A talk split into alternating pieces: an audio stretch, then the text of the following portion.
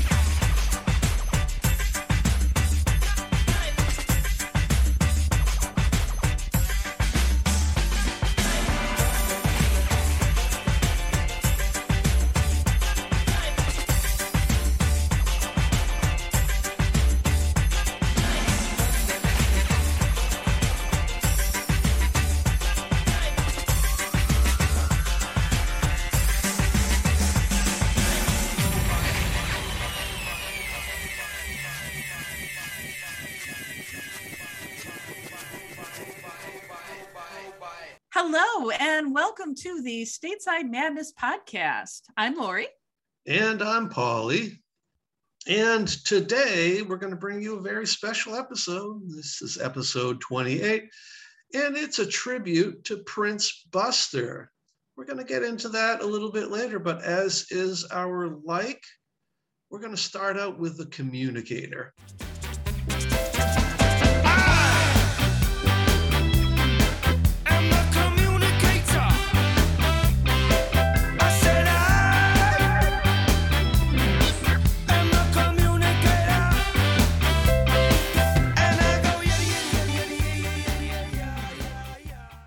Okay, so first up on the communicator, we got uh, communication. Short while ago, a listener in Holland, Andre Claus, writes, You start the show by saying it's for Americans. I'm from Holland and I love it too. Wouldn't it be better to say for Madness fans all around the globe? You know, making it a little bit more all inclusive. And Lauren and I have talked about that. And uh, I suppose we could start doing that. And it's because it's right. It is, in fact, listened to by folks all around the globe, which we're thankful for. And, uh, you know, I suppose it's because maybe when we started this whole thing, like Stateside Madness, the fan service, um, you know, we, we presume maybe it would only be Americans that would be paying any sort of attention to us. So, so good on you, Andre. You pointed out something uh, pretty important, and I think we are going to start doing that. Okay, so the big news this week Lee Scratch Perry has passed away. So he was a legendary dub and reggae innovator. He's died at the age of 85 while staying at the Noel Holmes Hospital in the Jamaican town of Lucea. A cause of death has yet to be disclosed. And obviously, this is sending ripples throughout the uh, madness community. Chrissy Boy wrote on Twitter Lee Scratch Perry, Lightning Bolt Heart, multiple musical notes.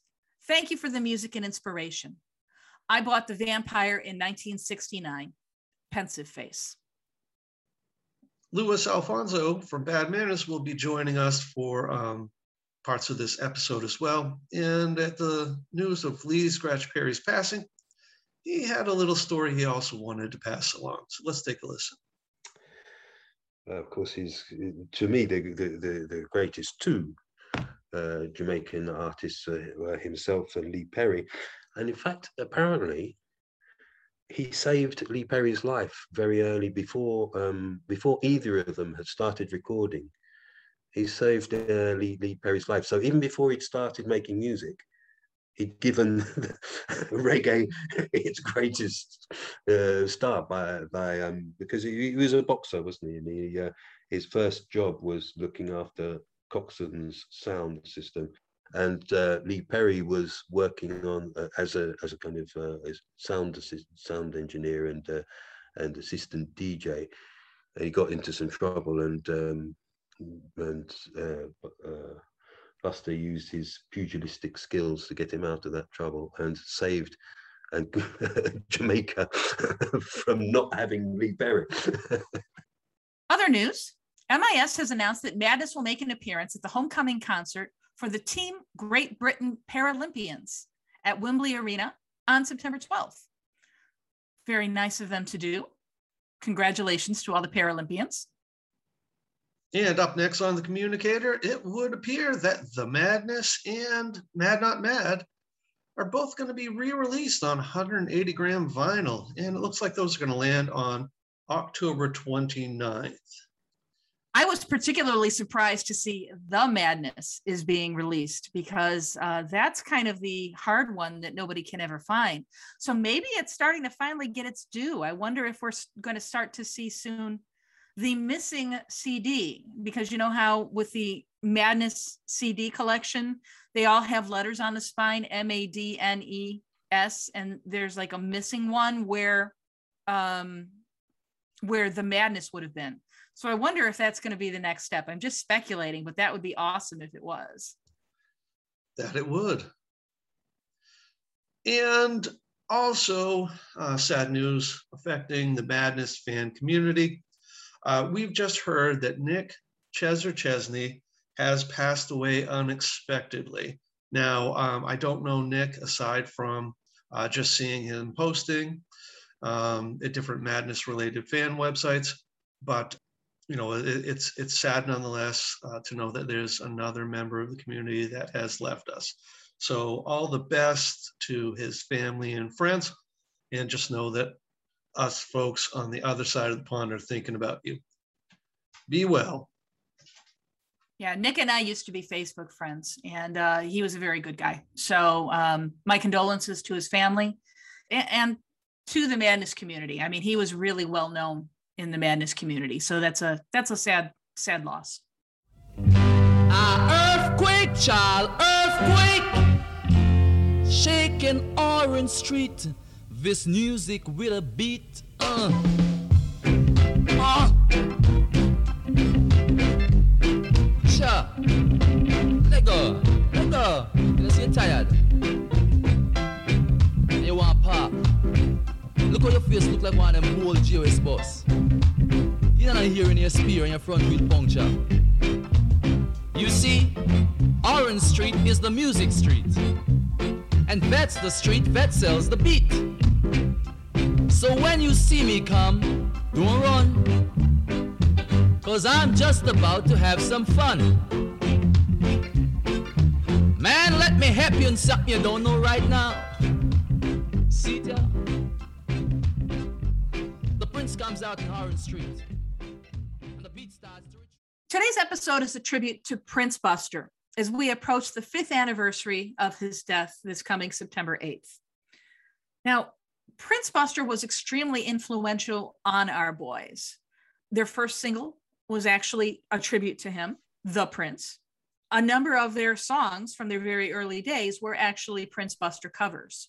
So we thought it would be important to acknowledge this five year anniversary. So in this episode, we'll do the traditional things like throwing a few facts out there and talk about his songs. But given how key he was to Jamaican music and his influence on the British ska scene, he seemed too important for just the standard retrospective. Uh, yeah, that's true. And that's also why we thought it'd be good to reach out to a few people either connected with or influenced by Prince Buster. But uh, we'll hear from those folks a little bit later in the episode. Okay, so who was Prince Buster? Well, he was born May 24th, 1938, in Kingston, Jamaica. His birth name was Cecil Bustamante Campbell. The middle name Bustamante being a tribute to William Alexander Clark Bustamante, Jamaica's first post independence prime minister. While living with his grandmother, she bestowed the nickname Busta on him, which he would then change to Buster for use in his stage name. The prince got his first taste of musical performance singing in church choirs and during his school years, where he performed with the Frankie Lymon's song and dance troupe. Come on and let me love you, little honey. The loving that. I don't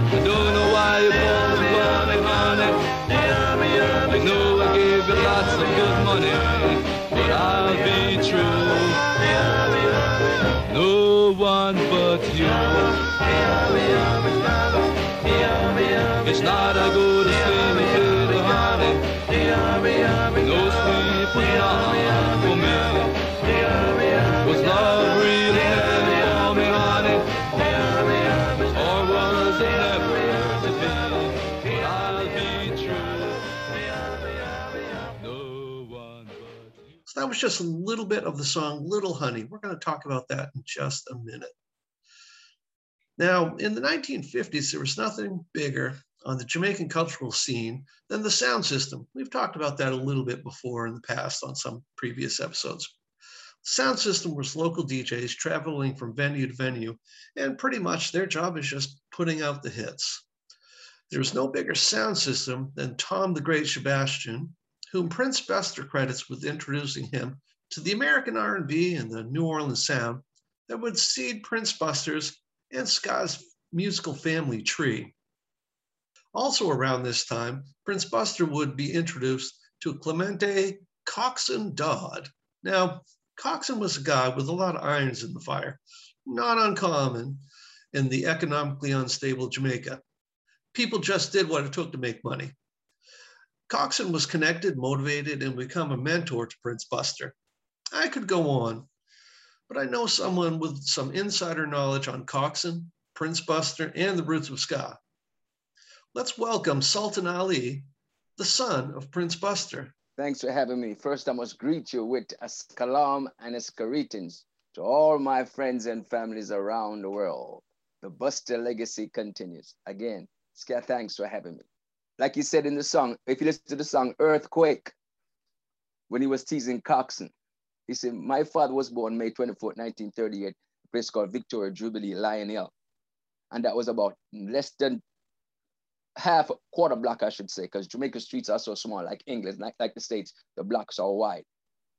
And if you walk across North Street, you go back to 145 and a half Orange Street. After he left the maternity ward, that's where my father resided, 145 and a half Orange Street. So you always figure that that street was his kingdom.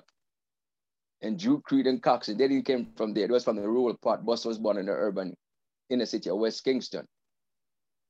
But before that, he had uh, three record stores at the rear at Luke Lane and Charles Street, right across from the great Tom, the great Sebastian, which are very, very is a very, very important man in the career and the life of Prince Buster. He was one who introduced Prince Buster to a whole bunch of rhythm and blues because he was a part of the sound system, Tom the Great Sebastian sound system. So the music that Tom the Great Sebastian was playing was very, very influential. Even though it was rhythm and blues, but then Buster tried to get a, a visa to go to the States to buy out record like Coxsone Duke to stay ahead of the whole game. And he was denied. And he said, uh, Buster, your hands are too soft to cut sugar cane. And he was turned down. So necessity is the mother of invention. So he had to go to a man called Drumbago, played in the weekend in the supper club. And he became the master drummer. If you listen to the song 10 Commandments, the intro, that's the great Drumbago, Arkland Parks. And he decides to listen, I'm trying to get to the States, but I'm being turned down. We got to create something Jamaican. Because he always had this national view this pride, you see, the, this patriotic zeal he had, and not just about money. So because of him, Jamaica has a sound. Because Cox and Duke, they were copying rhythm and blues. They were making money rhythm and blues. And the saying, the cliche goes, if it don't break, don't fix it. So, Sultan, tough question. What's your favorite Prince Buster song? Well, wow, great, great question. Great question. I love all of them. All of them is my favorite. but the one that's more endearing to my heart, the one that's most touching, if I could find the adjective or the superlative to describe it, would definitely be beyond the shot up a doubt, would be Danny, Dane, and Lorraine. And I love that song, the chord structure, the melody. And we got, my father had the great, one of the greatest alto player playing on it solo, the Jamaican Charlie Parker, the great Lester Sterling from the Skatalites playing that solo, Charley Organaire, another legend, playing that harmonica.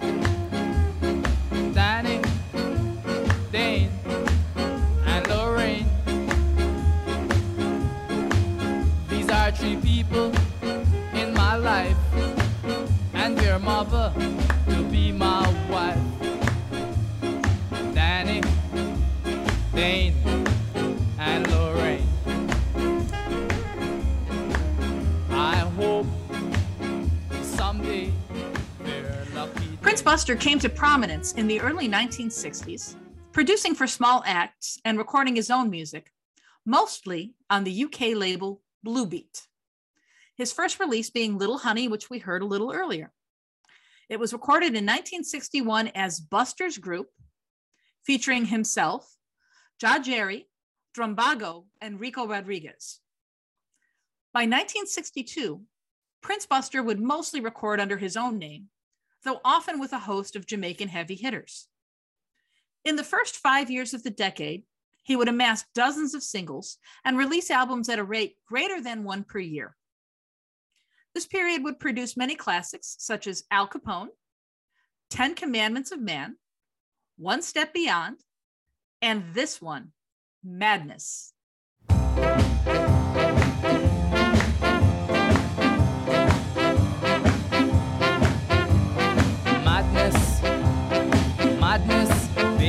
call madness. Madness, madness, they call it madness. It's plain to see that is what they mean to me. Madness, madness,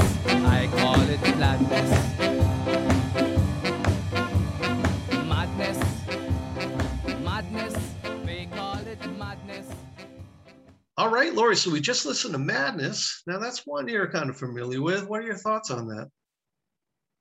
Well, as Madness fans know, that's the song that they took their name from. It's interesting to me. I'd actually never heard the original version before, and it's definitely a, a little bit slower, I think, than than the version that we're accustomed to. Yeah, yeah, a little bit. Um, and the arrangement um, is different. And we just might hear a little bit about that later. Um, moving on with the Prince Buster story.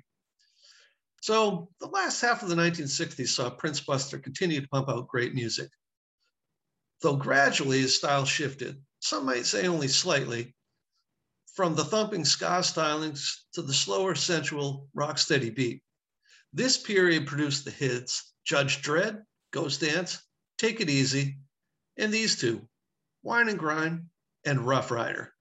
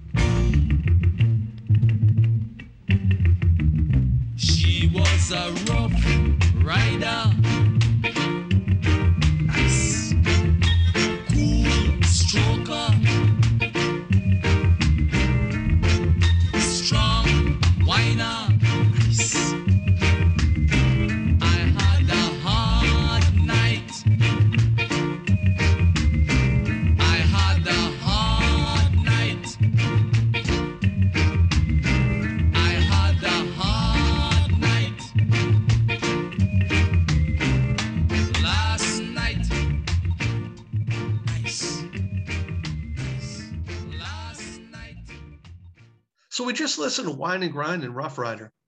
Now, people will notice that those are the two songs covered by the English beat, and they had hits with them.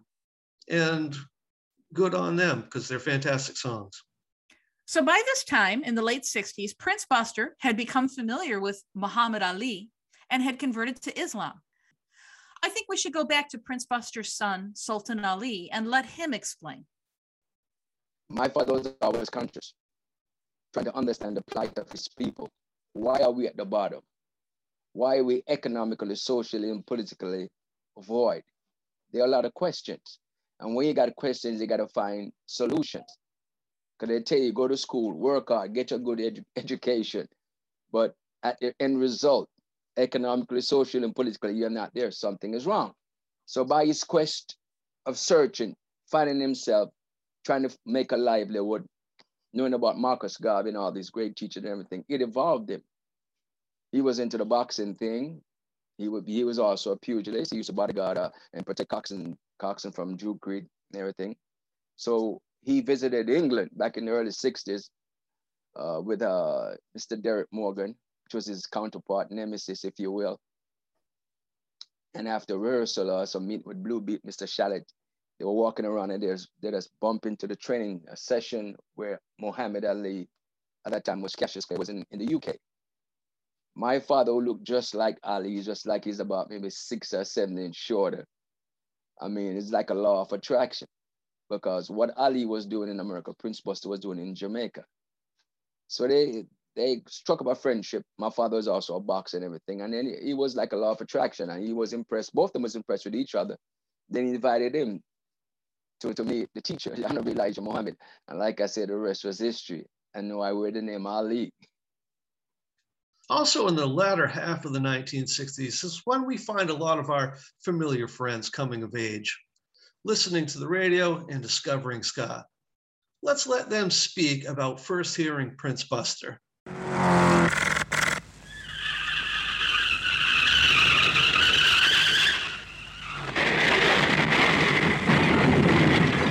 Al Capone guns don't argue.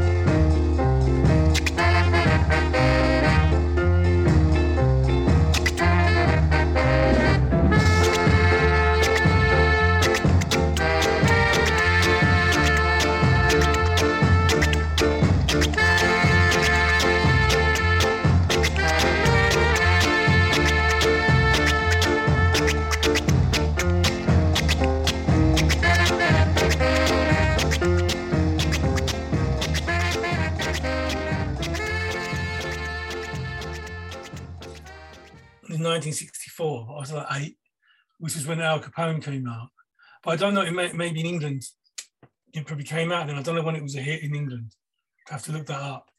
It may have been when I was 10 or 11. But I remember that, you know, and it was quite interesting song, you know. Um, yeah, at the time, yeah, and that kind of music. Yeah, because we had in England, we had sort of ska and reggae, you know, it's it was around quite a lot but that was kind of different. Um, and he also I remember the Ten Commandments, but that was about it. You know, that was about it. Um, until you know many years later, Madness started, and, and I think it was Suggs. Suggs and Lee really liked Prince Buster, and we learned Madness, and and then the B side of one step of sorry of um blimey, is it Al Capone? He's one step beyond. And you know, as you know, we did that because it was kind of nobody had heard of that song. Um, so yeah, I mean that was you know, and he, and he was like, yeah, yeah, in the sort of eighties, you know, when we started, or seventy nine, I went and bought some of his records. I really like them, you know. I really like the fabulous greatest hits one. Ghost Dance, all those songs, yeah, really good. I must have been seven or eight years old. And I heard, um, like most English people, I heard this weird sound on the radio. And I thought, what the hell is that? and, uh, but uh, it was so different from everything else. On, on the, I think it was on my mother's blue radio that I heard it. I can't remember what kind of, uh, and it just sounded something something which is just completely, utterly different from everything I'd uh, ever heard. The uh, the One Step Beyond song is just a fantastic piece of Roland Alphonso saxophone, which is very beautiful, and just to finish on that, Roland himself, when I asked him who wrote that, because it's written, it's like it's written down as um, as Campbell, you know, it's written down as Cecil Campbell. But um, um, I asked him, and, and he said, "Oh, I don't know." And, he, and I said, "Well, you wrote it, didn't you?" And and he he said, "Oh, you know, it wouldn't have been famous." Like Roland Alphonso is the nicest guy you would ever, ever, ever, ever meet. He said, "Well, it probably wouldn't have been famous without Prince Buster doing that, just saying those three words.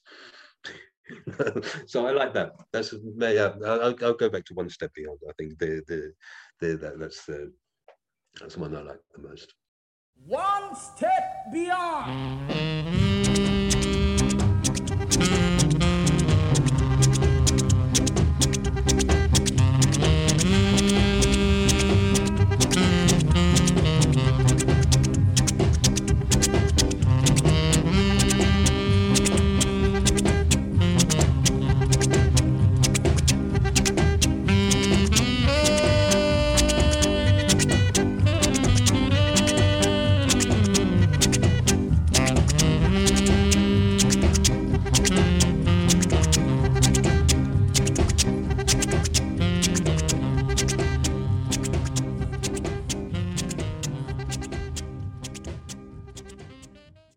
In that last segment, we just heard from fan of the show and Madness guitarist Chrissy Boy.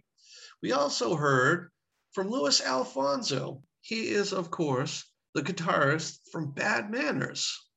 Right. And so, of course, Madness fans are going to recognize that last song that we played, One Step Beyond. And you can really see how ska began to become integrated into UK culture, at least as far as the youth were concerned. Now, this is perhaps the crux of what we're talking about today Prince Buster and why his work resonated so much with our favorite groups from our youth, like Madness and the others from the two tone ska era. As such, a lot of our guests have a lot to say about it. Let's start with Stephen Shafer, who's the author of the blog and book, The Duff Guide to Ska. So it was probably, a, you know, just a like a year or two later. Um, you know, funnily, funnily enough, my uh, my younger brother was actually um, always a definitely more ahead of the curve on you know with all kinds of music than I was. So it may even been that he had picked up like a, a sampler, um, you know, of, you know older Jamaican music, and I probably heard it off of that. Um, and and I think I became much more. Um, it was so it was interesting. So I was exposed, you know, to you know the two stuff, two tone stuff, really sort of just after two tone, you know, was over. Um, but you know, the beat were still, you know, English beat were still popular here in the U.S. and sort of there was still interest interest in that, and even that sort of was like going back and like you know figuring out everything and oh the selector and you know all these great bands. That's a that's an interesting question. I guess for, I can't uh, I can't answer for every, all of the the youth, but for for me, for my friends, it was it was not something you could hear on the radio. Not even you, you, you know, on the on the radio you could hear like pop, you know, and great, great things like T Rex and so on, and you could hear like on radio on the late night shows on or, or radio caroline you could hear things like led zeppelin and deep purple and stuff like that which is a kind of a little bit more risque if you like but you couldn't really hear it on the radio. Um, it was very very rare. There, there were i mentioned that i did hear uh, prince buster with um, al capone and one step beyond was on the um, was a hit single in england and so you heard it on radio one but i think there were about five or six of them of ska singles which which were famous, and uh, it was it was really underground. You know, you could hear Velvet Underground, you could hear them on John Peel show or something like that, but you couldn't hear John Peel didn't play ska. You know, it was, it was something that you could only hear if you had a friend who had records, or if you went down to the club or something like that, it was really, really underground. And it was very, very exciting and something completely different, which you wouldn't have uh, heard uh, elsewhere. That your parents really didn't like it. really didn't. My parents like jazz and all that kind of thing, and I was trying to convince them that Roland Alphonso is the, the greatest jazz player since um, uh, Stan Getz, you know, and uh, but they, they weren't having it. I still think that is actually true. Well, so Ro- Roland is no doubt a huge influence on you too. Yeah, I take that's, it. that's where I took my my my my, my stage name from. Yeah, I was lucky to play with him later on uh, um, on stage and um, meet him and talk to him a lot as well. And he's very relevant to the Prince Buster story. He played, uh, you know, one step beyond, and uh, um, Al Capone. That was that was him. You know, it was uh, probably more his compositions than than Buster's. I don't know, you know, I mean, you know, a lot of those records or sort of regular, you know, they were just good. They were good, you know, they had some kind of good tune, good rhythm. You know, and they were quite interesting, obviously, because some of them were sung in such an accent you didn't quite know what what they were saying. You know, you know. So if you had some black friends, they might explain. You know, sometimes just the accent, but then sometimes it's kind of like slang words. You know, um, like Uptown Top Ranking. You know, it's got kind of a lot of slang type things. You know, wind up my waist. He's like, yeah, women in my council flats told me, Agnes, you know, it's a way of dancing suggestively. But you know, I don't know. It's just kind of like um, a part of everything. You know, part of British culture.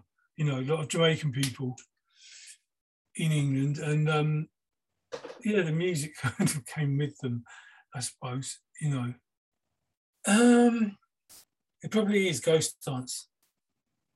You know, something about you know, it's got a really good little rhythm, nice little solo. Yeah, that's my favourite song, Ghost Dance.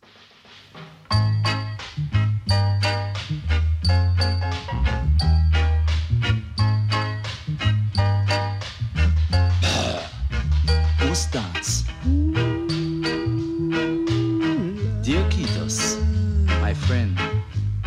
Good. Hoping you are keeping the best of health. How is the music down there in Boneyard? I hear that Busby have a sound system. And that Naya Keith is the disc jockey. But them can't get no red stripe beer for selling a dance at night. Tell Zaki, the high priest, who used to lead the toughest. So we just heard from Stephen Schaefer, Louis Alphonso, and Chrissy Boy Foreman. And that was the song Ghost Dance by Prince Buster. Now, time rolls on. And the Prince continues to produce, record, tour, even appear in a few TV shows, documentaries, and movies. Most notably as a DJ in Jimmy Cliff's The Harder They Come. His recording schedule slows down, and by 1973, he's effectively retired from music and living in Miami. But by the end of the 70s, his music has taken hold across the pond, and his influence was showing on our favorite bands. That's right. And we've got a few folks ready to give us some insight into just how that happened. Leading off again is Stephen Schaefer. Um, you know, you had you know large groups of of people from Pakistan and India come to England. Um, you know, from South Asia, and then you had a you know huge number of people came in from Jamaica. That generation of people that that moved from Jamaica to England in the 50s called the Windrush generation, and that was named after one of the steamliners that would bring people um, from Jamaica to England. You know, so you had that first generation of people who um, you know moved into you know the working class neighborhoods so you had the Jamaican working class people move next, right in next door to the the white English uh, working class people, and then you had their kids grew up together um, and went to the same schools and hung out in the same neighborhoods.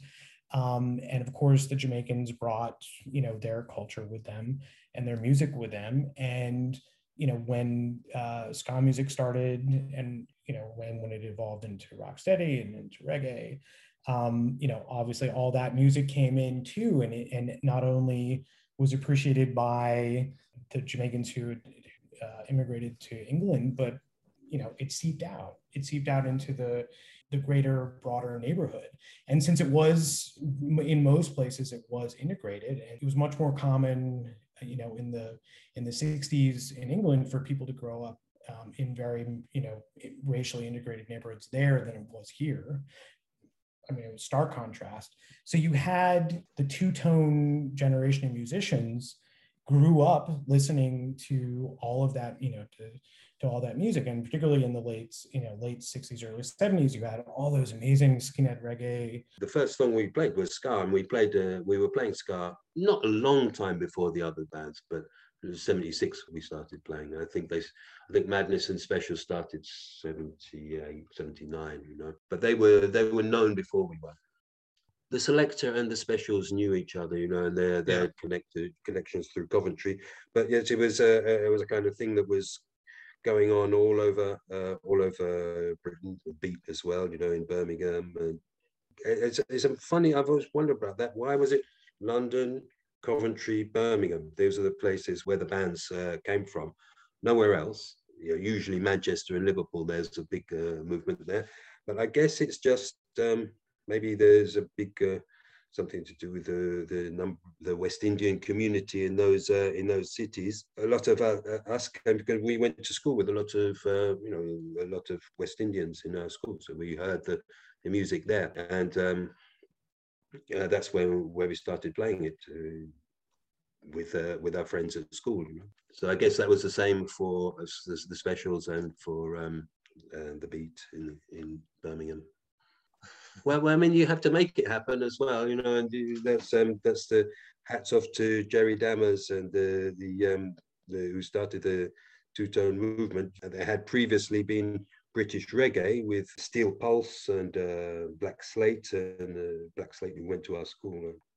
But uh, the, to actually have the, the mixed race uh, music kind of thing, that was really a, a very big uh, piece of work which was done by uh, by Jerry Dammers and Pauline Black from the Specials and, and the Selecter. It didn't things don't happen just just like that. You know, there are other movements which probably didn't happen. you have to have somebody who actually uh, has to go and uh, make it happen. Personally, uh, as I said, I'm a very very big uh, Prince, Prince Buster fan and always was. I think his style of delivery of the English language is something which um, I tried to impress on on Buster, our Buster, you know, Buster Bloodvessel. probably no coincidence that his name is that is that either. The way that he speaks English as a kind of uh, West Indian kind of uh, way way of speaking it, but I think he was one of the first people to um, actually use the his own real dialect. When I worked with uh, Prince Buster, I found that he wasn't a very impressive character, but the thing which impressed me about him was that when he spoke, it was like listening to his records. The Prince Buster you hear is himself. That's that's his his real accent. And previous to that, in um, uh, West Indian music, there was a kind of a West Indian way, uh, or uh, kind of even an anglicized way of speaking. But he was the first one to really use that that, that kind of accent. That's what he gave to um, to all of the um, not just ska to reggae is to sing or to to to speak vocals in your own voice, and that's what he that, that's what he really did. I, I find it actually kind of almost Shakespearean the way he speaks. you know, I love the way he, he, pronounces words and the, the rhythmical way that he, he, he, he, sings. One of the songs that was most meaningful to me, and partially because it's, it's such a spectacular song, uh, Seven Wonders of the World. The instrumental that is this sort of like very Middle Eastern sounding Far East minor key uh, song.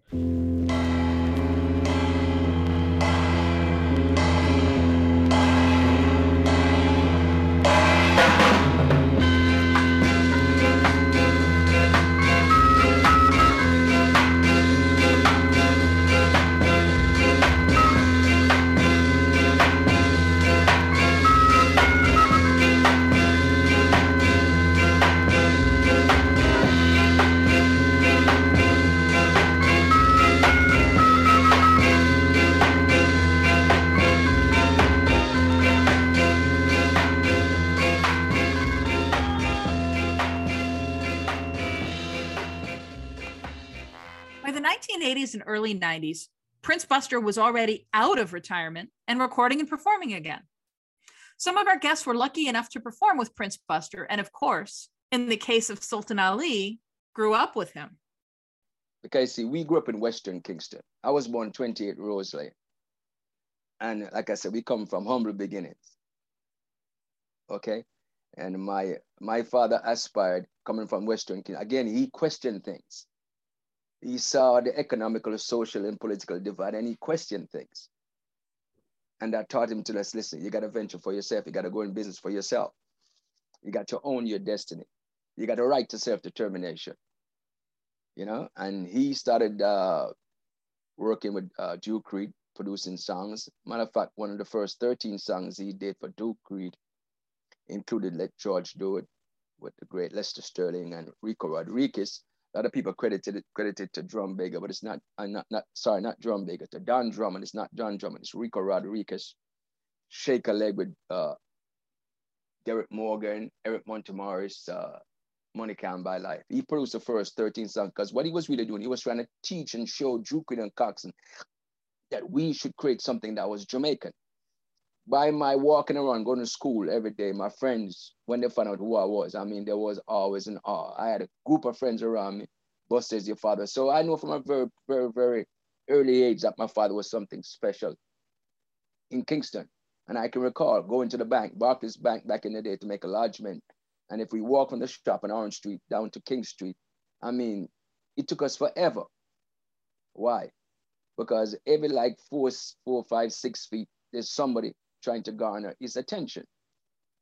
Would that be the simple man on the street? Okay, the bus driver, the man on the bike, the cab driver, the cane cart man. Every time you walk, somebody trying to get his attention. Prince, Bob, Judge Dread, hard man for that, you see?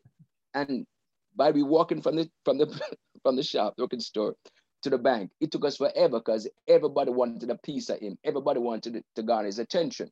So from a very early age, I knew that he was something. He was something special. You know, during the two-tone time, you know, he's sort of an, an enigma. You know, like a lot of the other guys came to England and he didn't.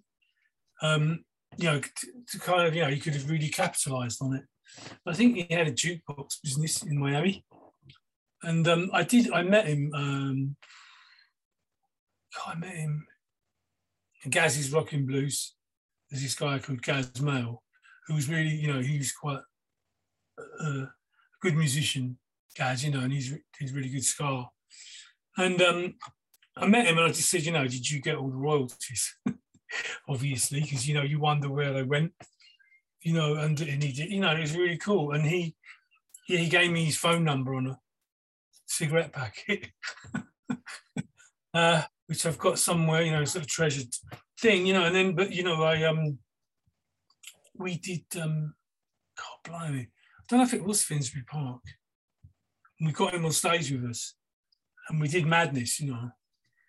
And he kind of, you know, we did it slightly different to the way to his arrangement you know, so, so he kind of told us off, you know, and um, the, the next night we did it, you know, yeah, because of the sax solo, do you know what I mean? And he went to sing and we were flipping. But yeah, you know, he he's pretty sort of cool guy, you know. Okay, it's very simple. I did one concert and um, one album. Um, but the, the, the, they were both uh, incredible um, uh, events for me the concert was at the George Robey, the Sir George Robey in London, and I think it was one of the first, if not the first, uh, concerts of his comeback from um, from Jamaica when he'd. Uh, and um, I did this with a group, uh, uh Big Five, which is Nick Welsh's group, uh, King Hammond, known, known as. Um, and we played that concert. It was the most exciting concert in my entire life. I can remember doing the the intro to uh, to Gangsters, ding ding. ding, ding, ding not to gangsters, sorry, Al Capone, and just just the, just the excitement was unbelievable. It's like Prince Prince Buster's back, and I'm like standing next to him. Uh, so we did that concert, and we also um, recorded an album which has no name because it has never been um, never been released. Uh, it doesn't have the, the group doesn't have a name. The group was myself, uh, Nick Welsh, um, King Hammond, that is, uh, Perry Melius, and Rico Rodriguez on on trombone. At the time, we had been playing in all together in Bad Manners. We were playing every night. You know, we were really, really, really tight, and our idea was to become a kind of house band like Motown or like Stax or something like that, you know, to have a have a band and, and play with or uh, support different uh, musicians. And so we we made this album with Prince Buster. It was brilliant, and um, you know, Buster took the the the the, the tape as it was uh, away with him and back to um, back to Florida, and we've never heard any of it ever ever since. It was absolutely superb piece of music, which m- maybe nobody will ever hear. but,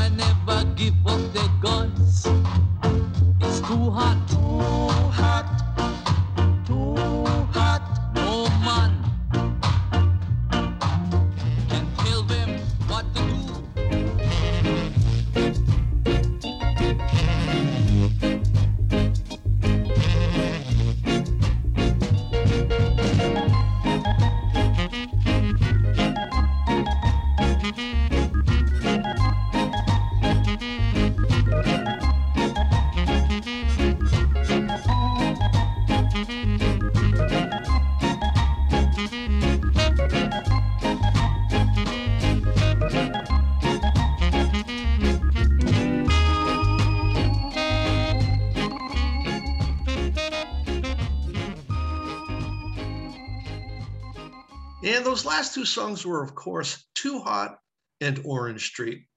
Prince Buster classics and famous to UK ska fans due to the specials having covered them. Now, throughout the podcast, we've tried to pop in a few songs here and there, all the ones you know and love, but there's still a few more to get to. One in particular, I feel needs a little more than just a nod, and it just happens to be my favorite Prince Buster song. It's Judge Dread.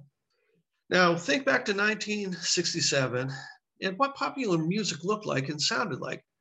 At relatively the same time, the Beatles would be recording Sgt. Pepper's and Prince Buster would be recording Judge Dread. Both would use the device of stepping out of their personal identities to assume a fictional role or roles in the case of the Beatles. Now, neither was the first one to do this, but perhaps this was the first time in both circumstances where it was used to such great effect. In creating the Judge Dread role, and by extension, the Barrister Pardon role, the prince was able to make a play literally, as well as commentary on the draconian Jamaican judicial system, which at that point was doling out extreme punishment as a way to rein in the literal rude boys. Discontented youth cast aside due to the ever declining economy. Let's take a listen to Judge Dread.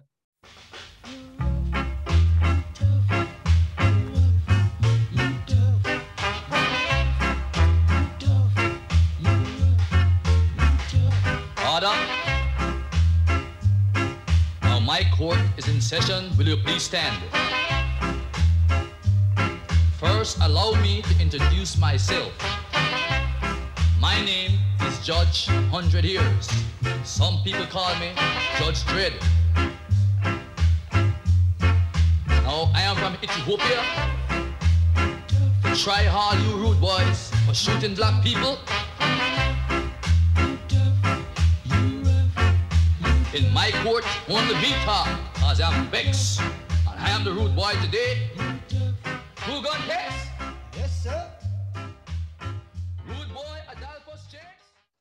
So, Lori, we're getting a little close to the end of the podcast, and we've really talked, or rather, maybe our guests have talked, you know, about Prince Buster, his importance, his resonating with British youth, his influence on the ska scene to come.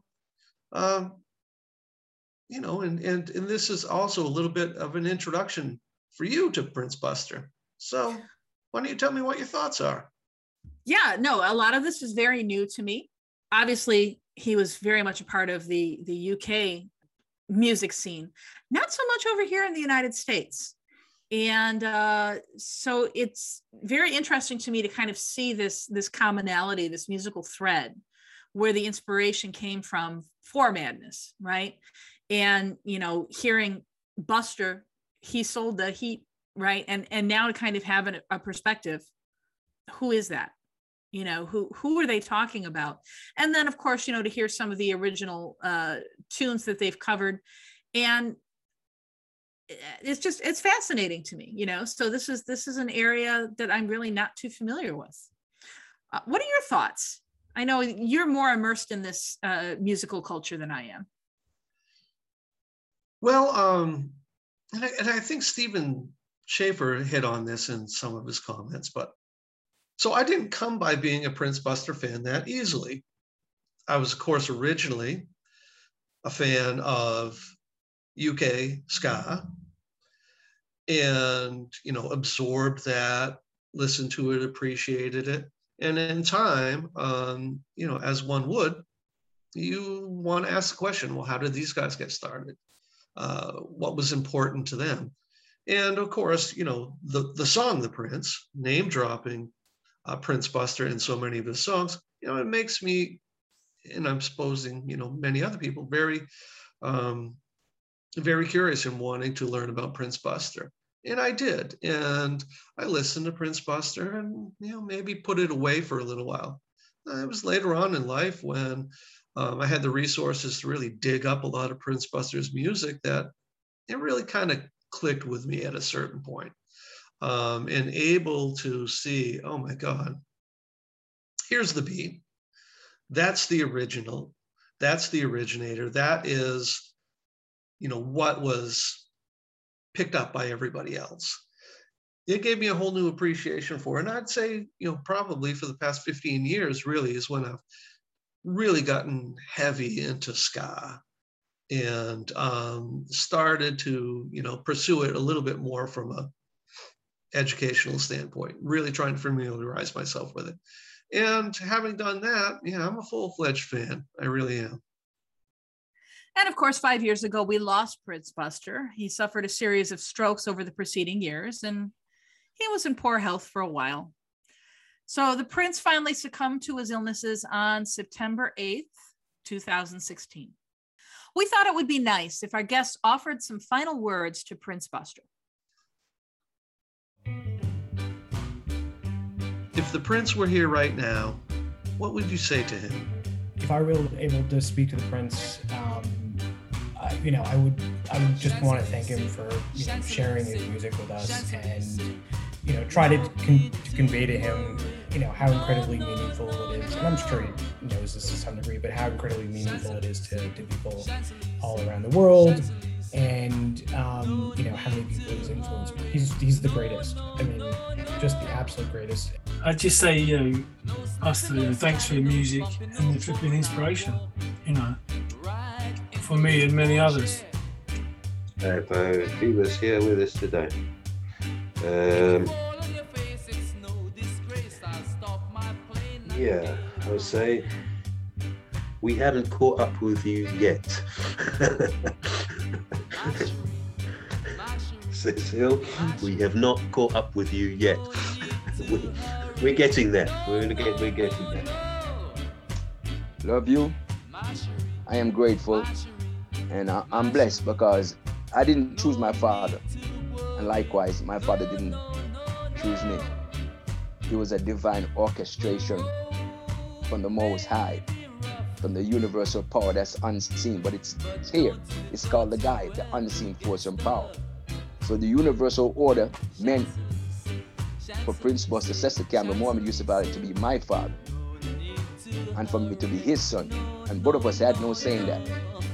So there's a master orchestrator, so to speak. So I'm grateful and I'm thankful. Peace be unto you. Skelan.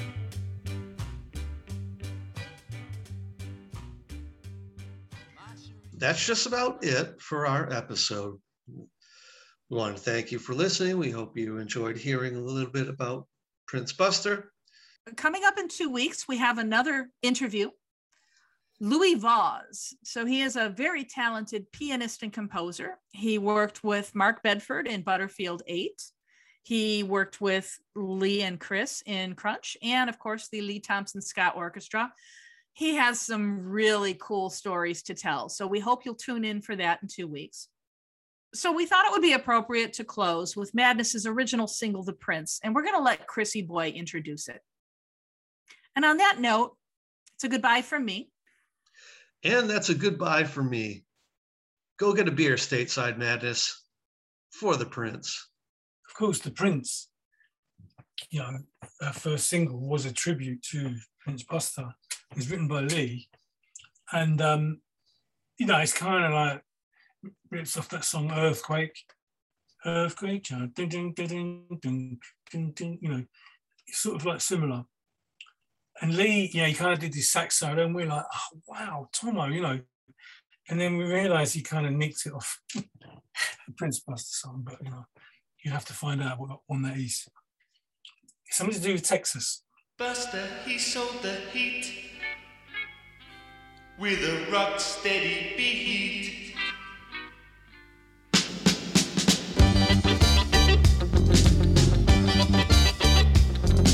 An earthquake is erupting, but not in Orange Street. A ghost dance is preparing. You got to help us with your feet.